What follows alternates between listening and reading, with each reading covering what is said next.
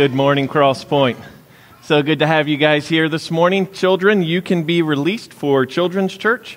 And then, if the rest of you will grab uh, the scripture journal as we continue in our study through First John. So, as Anthony had said, like we have these scripture journals available for you. These are not just books written by some random author that we go through. Like, this is one of the books of the Bible. We believe that, that all of Scripture is breathed out by God, that it's profitable for us. It's, it's perfect and without error. It, it teaches us in the way that we should walk. It brings conviction and admonishment when we get off track. It, it speaks into what it looks like to correct and to walk in the path of righteousness as we follow Jesus together.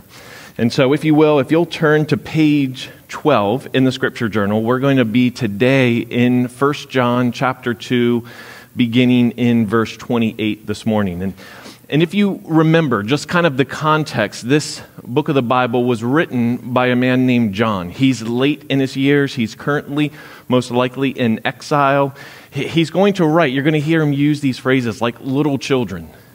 He's writing to the church as a grandfather in many ways, caring for children who are hurting Children who are wounded, like they've been through something. There, there's a pain that, that the people who were initially receiving these words had experienced as they've felt the rejection of others, as they felt the pressure from culture, the, the pressure from friends who have walked away from the faith.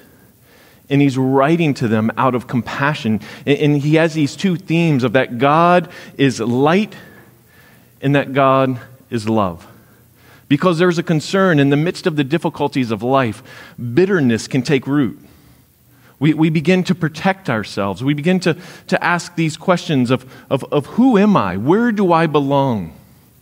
These deep questions of longing. And, and John has pointed them to that Jesus is the light, to walk in the light, that we don't just follow a path, we follow a person, is one of the things that you've heard us talk about. We don't just follow a, path of right and wrong and call that walking in the light. We follow the person of Jesus Christ, who is light and is righteousness, and we're walking with him through the difficulties, through the challenges of life.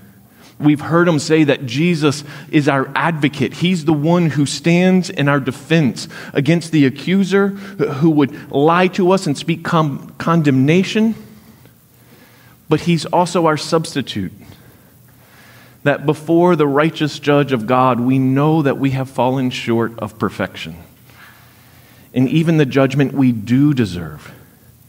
He's saying Jesus took that. And so it's this call that, that last week we heard that the weighty words that Jesus is the only way.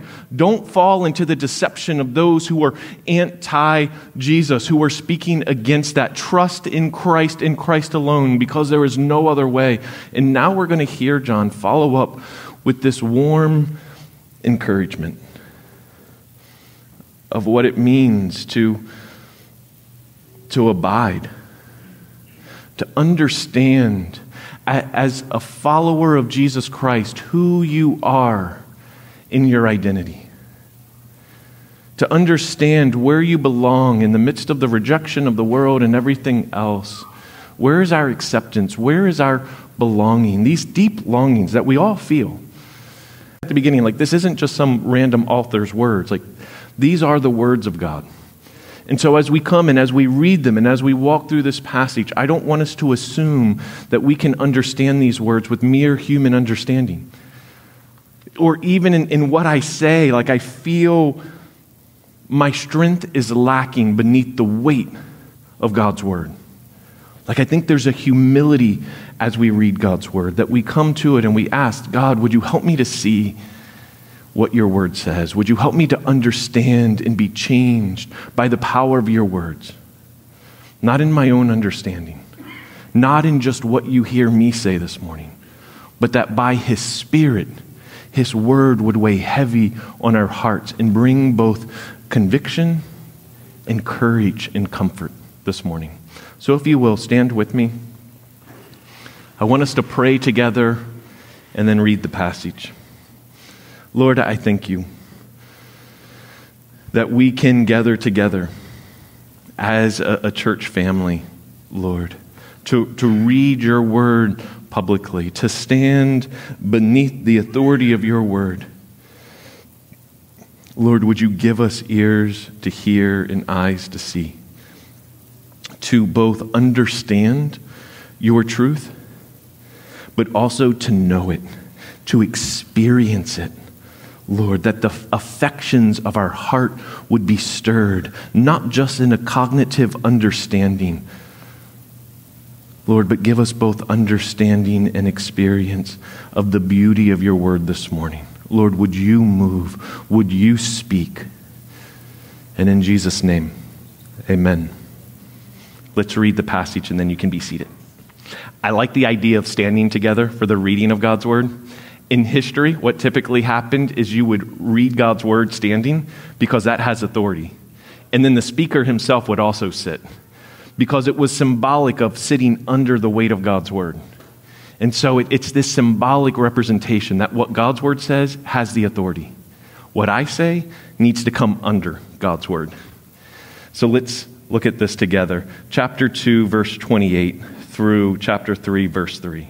And now, little children, abide in him, so that when he appears, we may have confidence and not shrink from him in shame at his coming. If you know that he is righteous, you may be sure that everyone who practices righteousness has been born of him. See what kind of love the Father has given to us, that we should be called children of God, and so we are. The reason why the world does not know us is that it does not know Him, beloved. We are God's children now and we will not be, and what we will be has not yet appeared.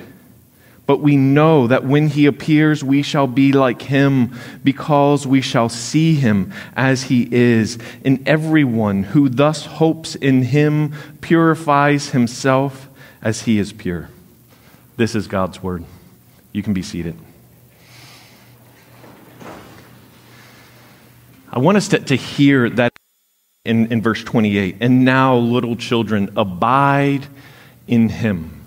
One of these words I'm familiar with, but I want us to think about what it means. How would you describe a tree in the woods that has no roots? Is it standing up or laying down? It's laying down. It is, a, is it alive or is it dead? It's dead. There, there's no leaves on the tree, there's no fruit bearing. It's a log. A tree without roots is a log, right? It, it makes sense. Like, we don't think much of it.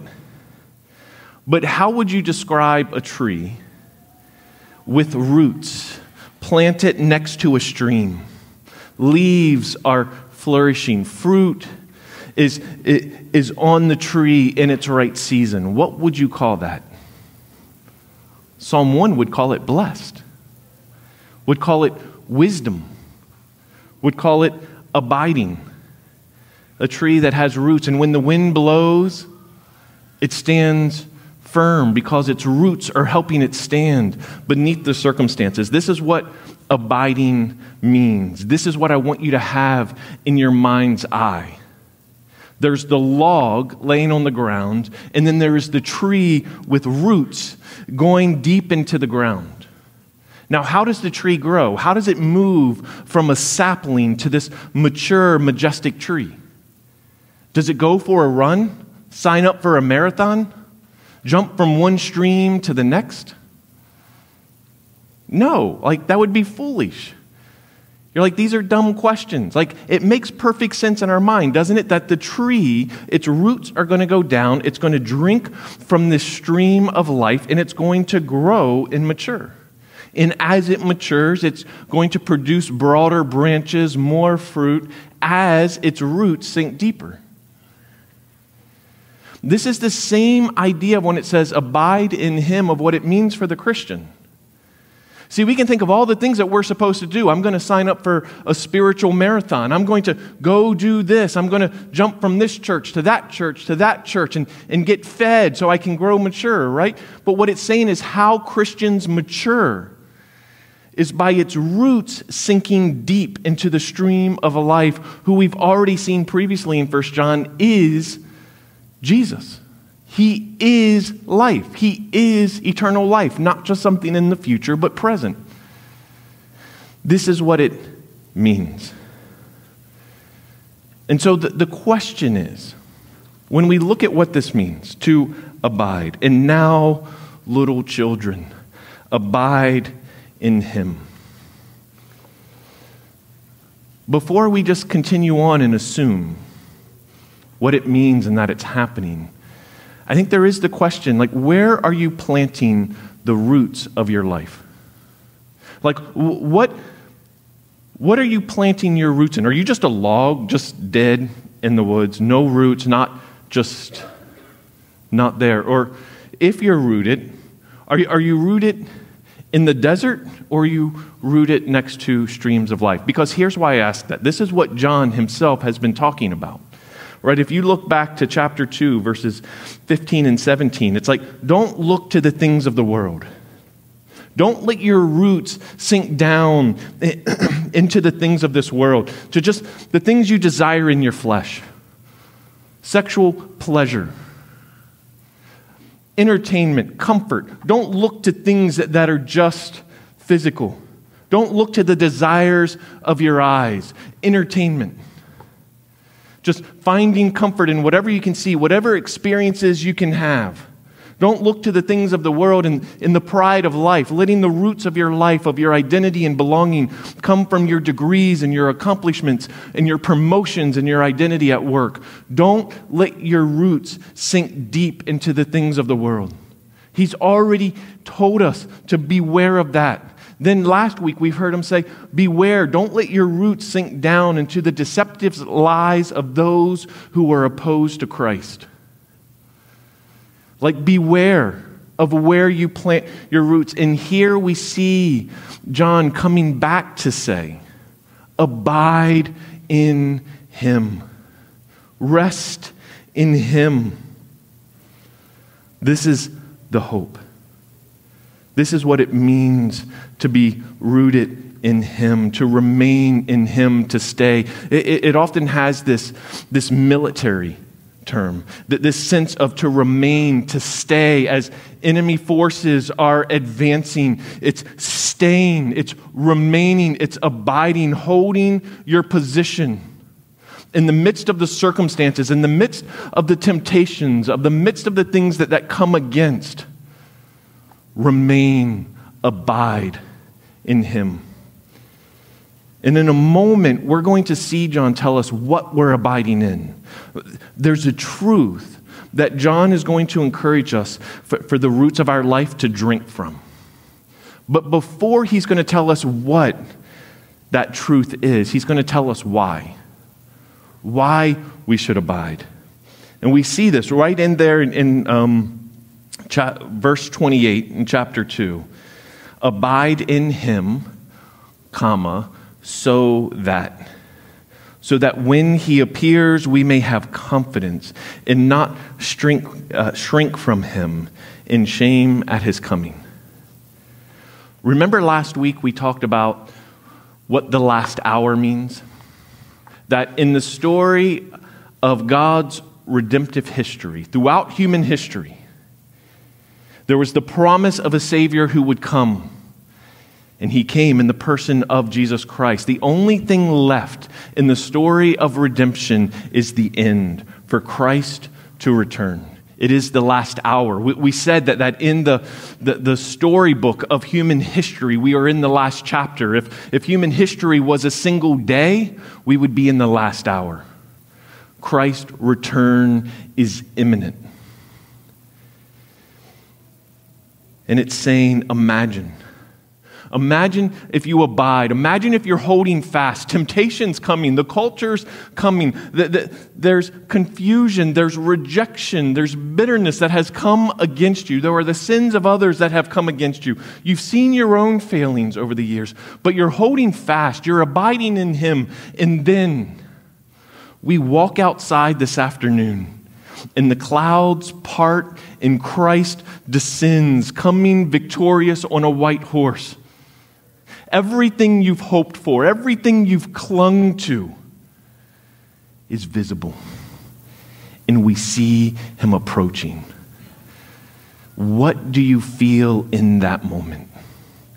See, to the person who's been abiding, to the person who's been drinking deep from the stream of eternal life, to the one who has placed their hope and trust resolutely in Christ and not the world.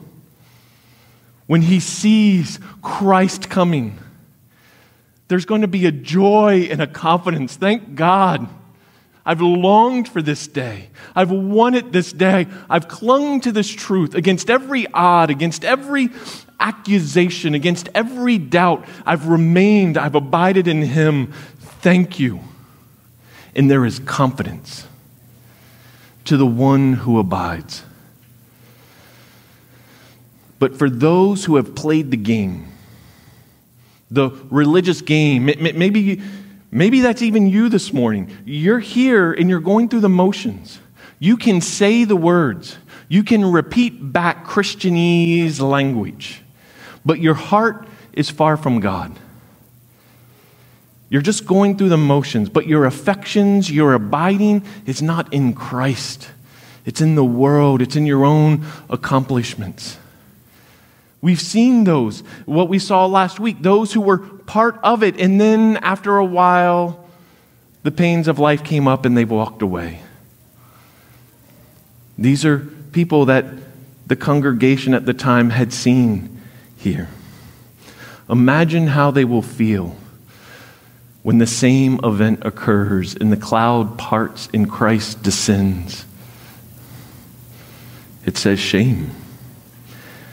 They will shrink from him in shame at his coming because they did not abide, because they did not remain. And it will be a moment of grief. They should have known They've heard the words.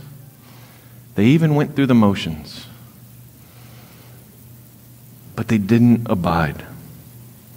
Abiding is faith in Jesus Christ alone.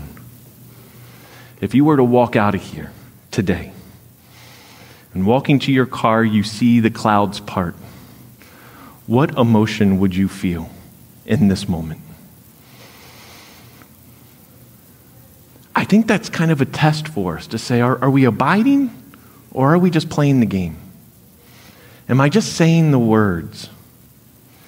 Do I feel like, thank you, Jesus, your return? I've waited, I've longed. It doesn't mean I've done that perfectly. But the fight is over. Eternity is now. Is there confidence? Is there a joy? Or is there shame and a shrinking? Because you know deep down the roots of your life are drinking from something other than Christ. This is the why. Why to abide? So that we have confidence when He returns. That what we have trusted in is coming to fruition. But now we see the what. What is it that John is inviting us to abide in? What truth is he inviting our roots to sink deep into? Because the danger is that we just run from here and we say, okay, now I need to try really hard so I have confidence. And that's not at all what John's going to say. There's this invitation of what it means to abide, what we are called to abide in, what I want the roots of your life and heart to sink deep into this morning. Look at verse 1 of chapter 3.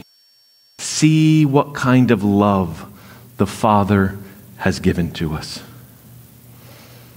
see what kind of love.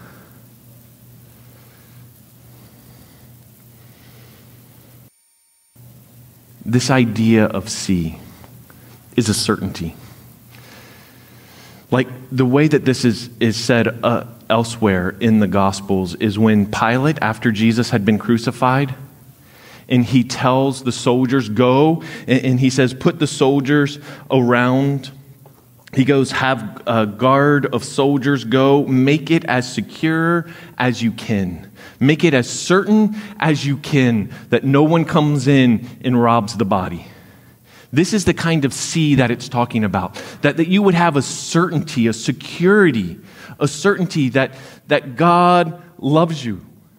See, know with certainty the kind of love the Father has, has given to us. That's the kind of certainty John wants us to have. Think about this. Because sometimes in the church, the church can either overemphasize God is love and everything's great, or it can be God hates you, go away. Or just trust in Jesus, but God hates you. Like, it can kind of go to either extreme, right?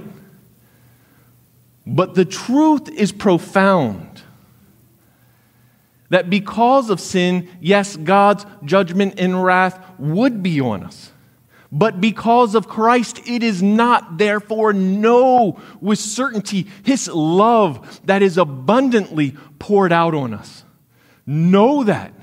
Not just theoretically, not just in passing, but see it with certainty. The kind of love the Father has given to us. And I wonder what blinds us from seeing the love of God? Because I've talked to many of you, and I know in my own life, it can be hard. We can say this, and I can know it, but to feel the weight of this truth that God truly loves us, like really, it can be hard to, to feel the weight of this truth. And so I think it's worthwhile to take time to think what blinds you from seeing and receiving what God says is true here. I think sometimes we're blinded by ourselves.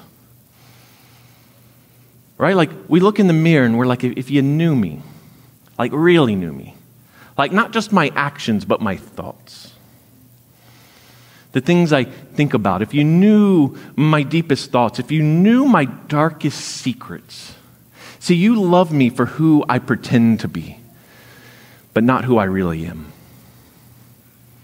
And we can feel that way with God. We're blinded by the reflection in the mirror because we're looking at ourselves rather than God.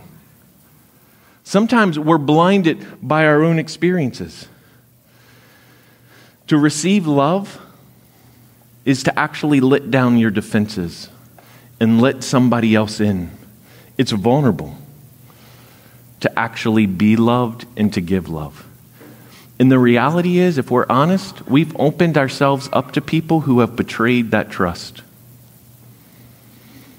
Maybe it was a family member, maybe it was a, a friend, maybe it was someone in authority, but they brought deep wounds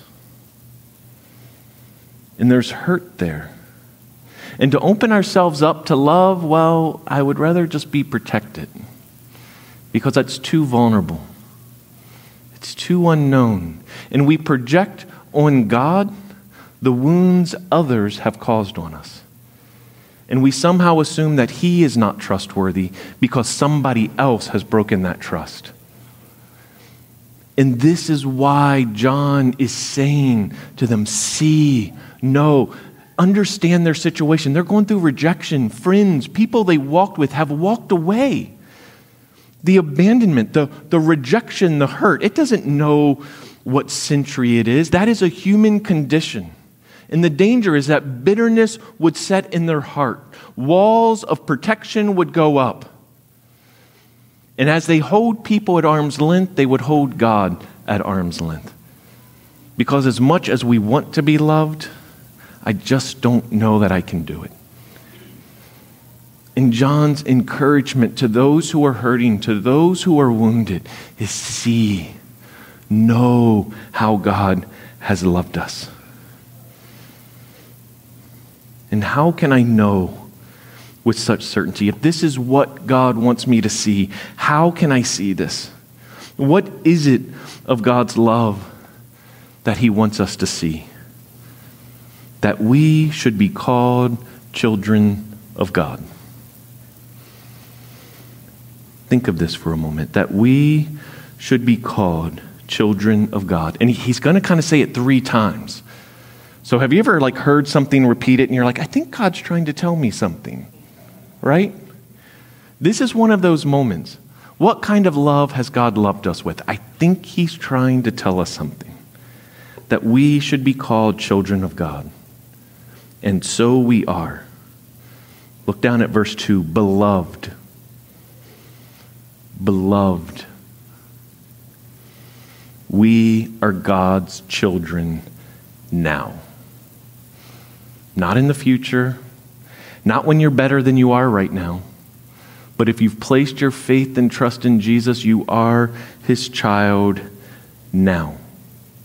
Not a promise of what will be, what is to come. It is a truth today. What does it mean to be his child? I, I took some time, I, I had to study this because in the New Testament, the Apostle Paul talks about being sons right? It's a legal term to describe our position in Christ. This is a concept when we think of adoption in the New Testament, what it means to be sons who are adopted. It's talking about our position in the family of God. I think about when my wife and I we adopted one of our children.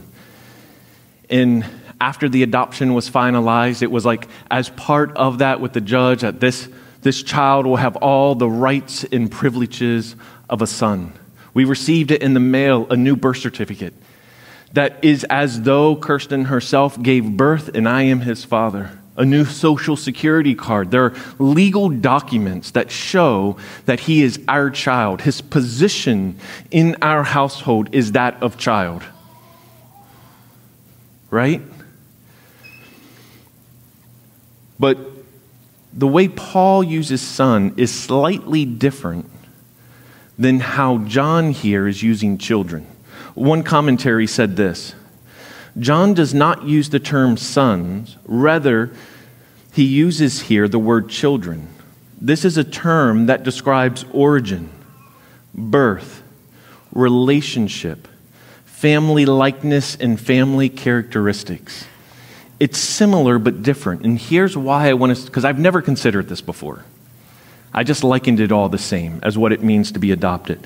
But there's something unique that we are children of God. It doesn't just speak to our sense of position, but it's identity. It's our sense of belonging in the family. Not just that I'm legally a child, but I belong in the family. There's a, a security in that belonging. That in Hebrews it says, I will never leave you nor forsake you. That those who have abandoned, those who have walked away, God is not like that. He is safe, He is present. You belong. You are accepted, your identity. Think of when a child is born. When our, when our granddaughter was born late last year, like, it's not just the legal documents that she's a daughter. What kind of conversations do you have? Oh, whose nose does she have? Whose eyes? The fingers. Like, the, one of our children, even just last week, it made me think about it, was like, whose fingernails do I have? And they were extremely thankful that they don't have my fingernails that are just like stubby and wide. They're like, oh, they had Kirsten's fingernails that are narrow and pretty. Right? It's like, thank goodness I don't have your hands but there's a likeness. Do you see the kind of conversations? That's what John is getting to. That we're children of God. We have his likeness, his characteristics. We reflect who he is. It's not just our legal standing, it's something much more intimate, something much more reflective. I think about what this has meant when, as many of you know, my wife and I lived overseas in the way that names worked. So when we were in the Middle East, it, I wasn't just known as Steve, I was Abu Nur. It meant the father of Eleanor. I was known by who I was in relationship to, not just who I am individually. She was known as, as not Ibn, Im, Im Steve. It was this sense of the daughter of Steve. It's a weird, but you're known in who you're in relationship to, not just who we are by ourselves. It's hard for us to get our minds around, but when it says we're children of God, it's like, this is who you are. This is your name. You are a child of God. You are a daughter of God. You are a son of God. This is who you are. Do you feel the difference? What he's getting at, you can know his love because you are his children and you're his children now, not just future. Think about why this matters. Because this is what I was wrestling with this week. Like, okay, this is true. Who cares? One of the greatest questions you can ask. Like, okay, wonderful, great biblical truth. Who really cares? What's the implication? Well, in reality, this should change the way we see ourselves and the way we see others and the way we handle rejection, I think, are all being dealt with in this passage. Like, how do you see yourself? Because sometimes we think too much of ourselves, sometimes we think too little ourselves, and the problem with both is we're looking at ourselves. We get in our own way, and it blinds us from seeing and knowing with certainty how God sees us because all we can see is our faults. For some. Some, all they can see is their faults. Others, they only want to look at their successes. I tend to be on the critical side, and I only see what needs improvement, what needs to be better, what needs to be different. And sometimes all I can see is what I would criticize. And sometimes then we project our past hurt and distrust onto my feelings now, how others have failed, and it blinds me from seeing who God is in His faithfulness and in His love. There's an implication of saying, See how God has loved you. You are a child of God now. But think of what this means and how you see others. Like, think of the person in this room, outside of this room, another believer who you just don't quite get along with.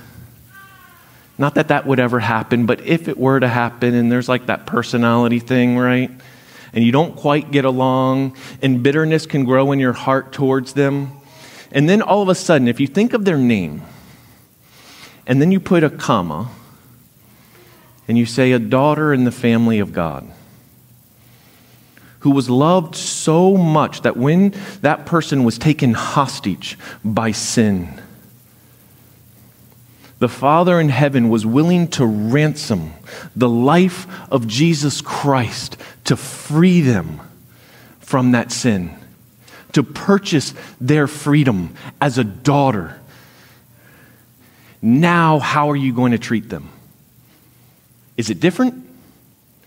Because I think what happens is when someone hurts us, it's easy to vilify. It's easy to project this person of they're this or they're that. And we build them up into something that we feel like justifies our animosity towards them. But then when that gets broken down and you're like, well, let me say who they really are. This is a daughter of God, this is a son in the family of God. I'm probably going to interact a little bit different.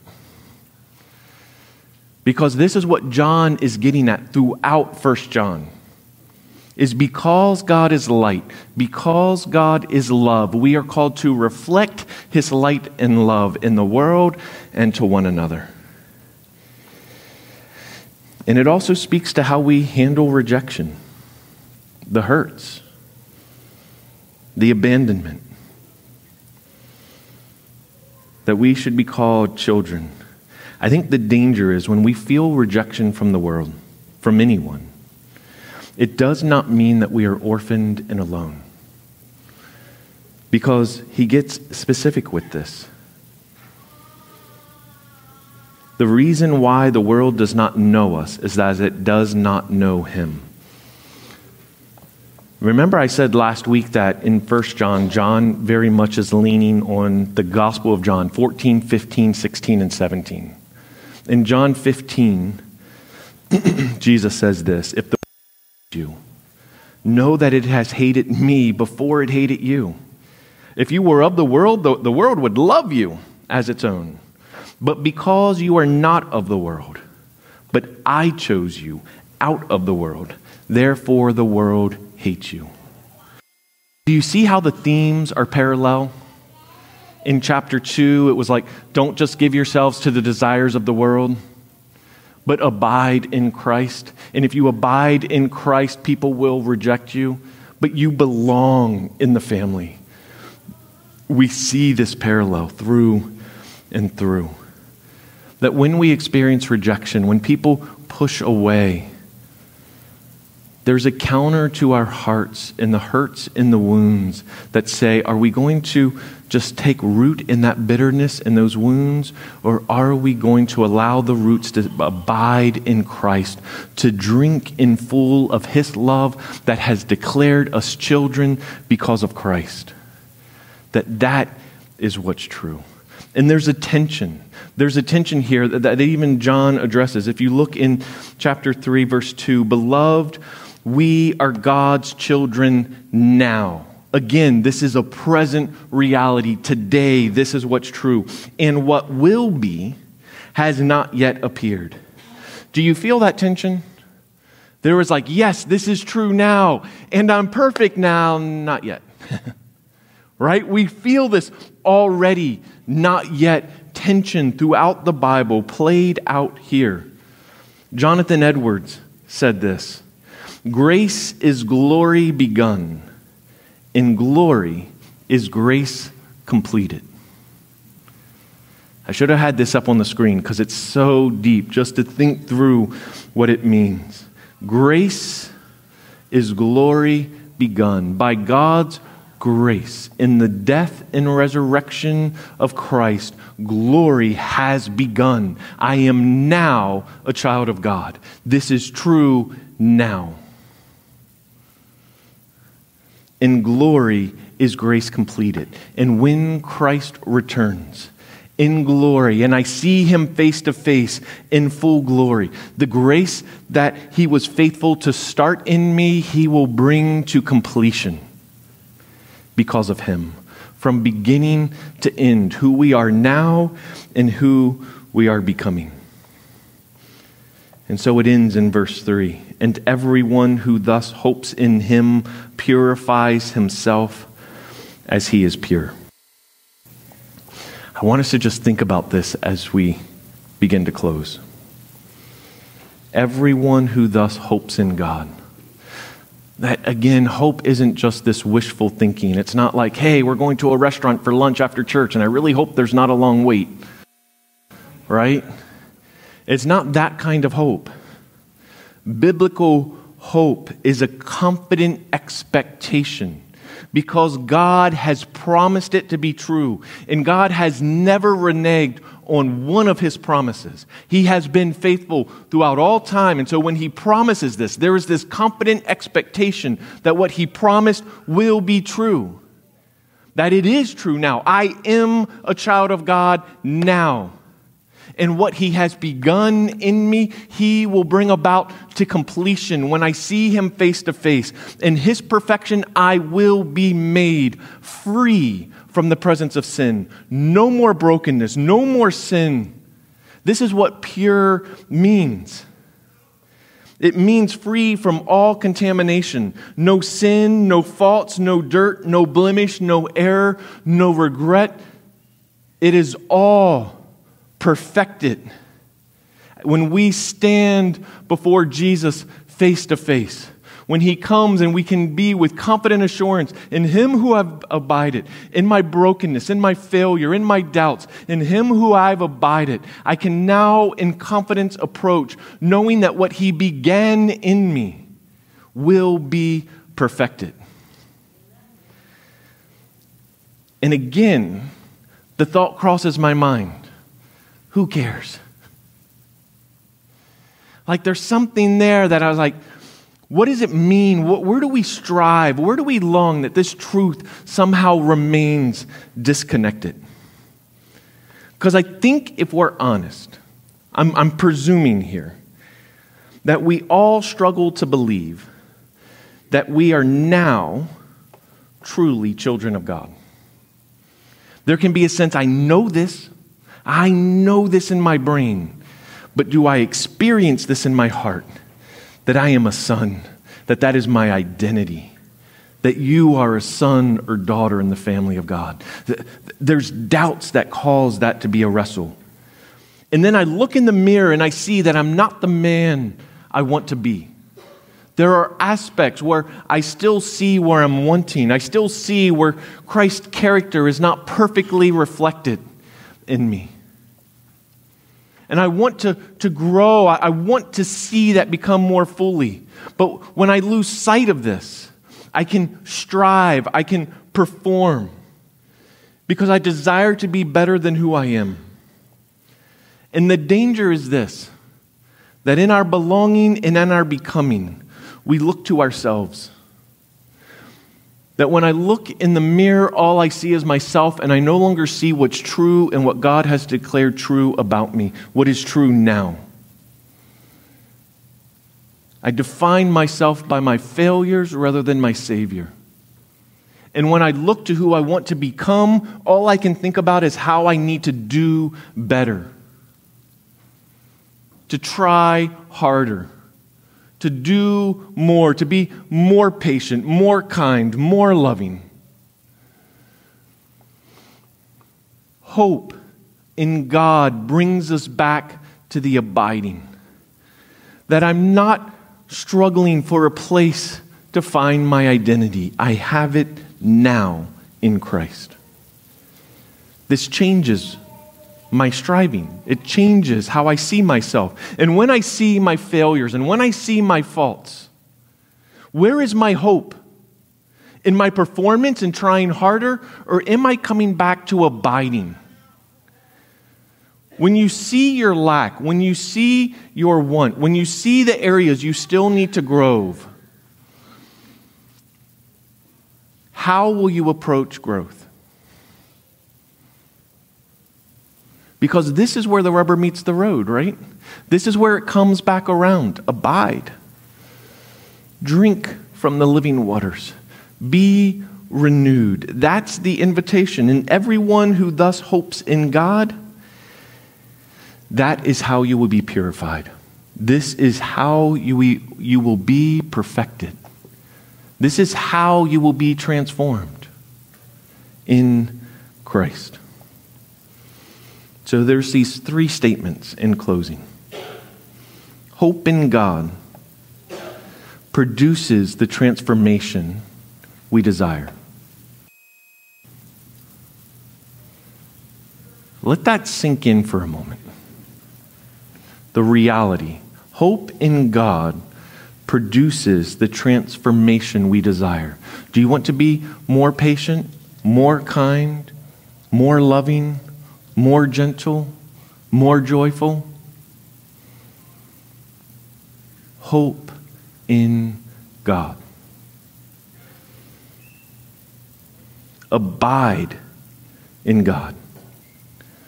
It allows us to become who God has created us to be. Are you striving? Or are you resting? Like, as you examine your heart, are, are you striving for a place to belong, striving for acceptance that is already freely yours, striving for a place where you feel like you belong when you already belong?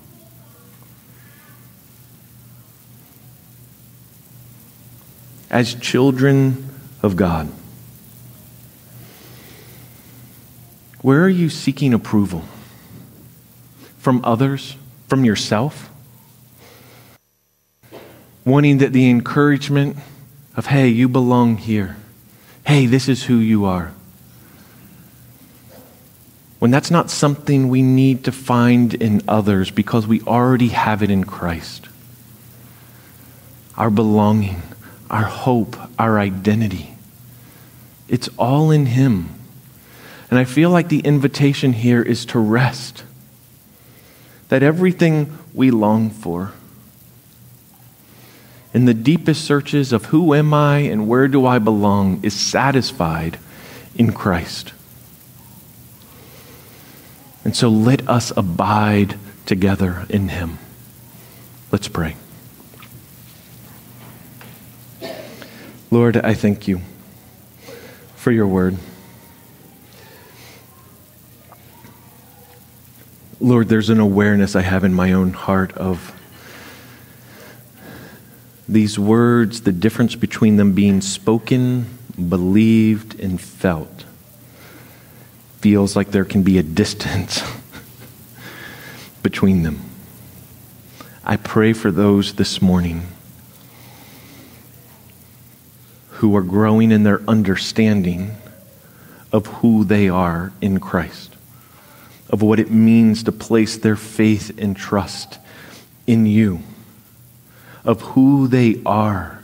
Lord, I pray would be a foundation beneath their feet as they grow in a depth of understanding of what you say is true.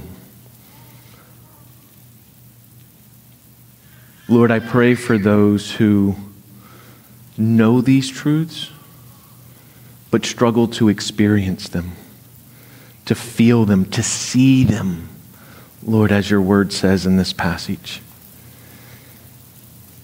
Lord, I pray that you would help them to discern where their eyes are blinded from seeing and experiencing the beauty of these truths. Help the light of your truth to pierce through past hurts and wounds that would blind them from seeing the safe and eternal nature of your love. That there can be that vulnerability before you because we know that you will never leave, never abandon. Lord, let those truths meet the deepest broken places of our lives. Lord, be glorified. Let there be a growing confidence within us as we abide in you, awaiting your return. And in Jesus' name, amen.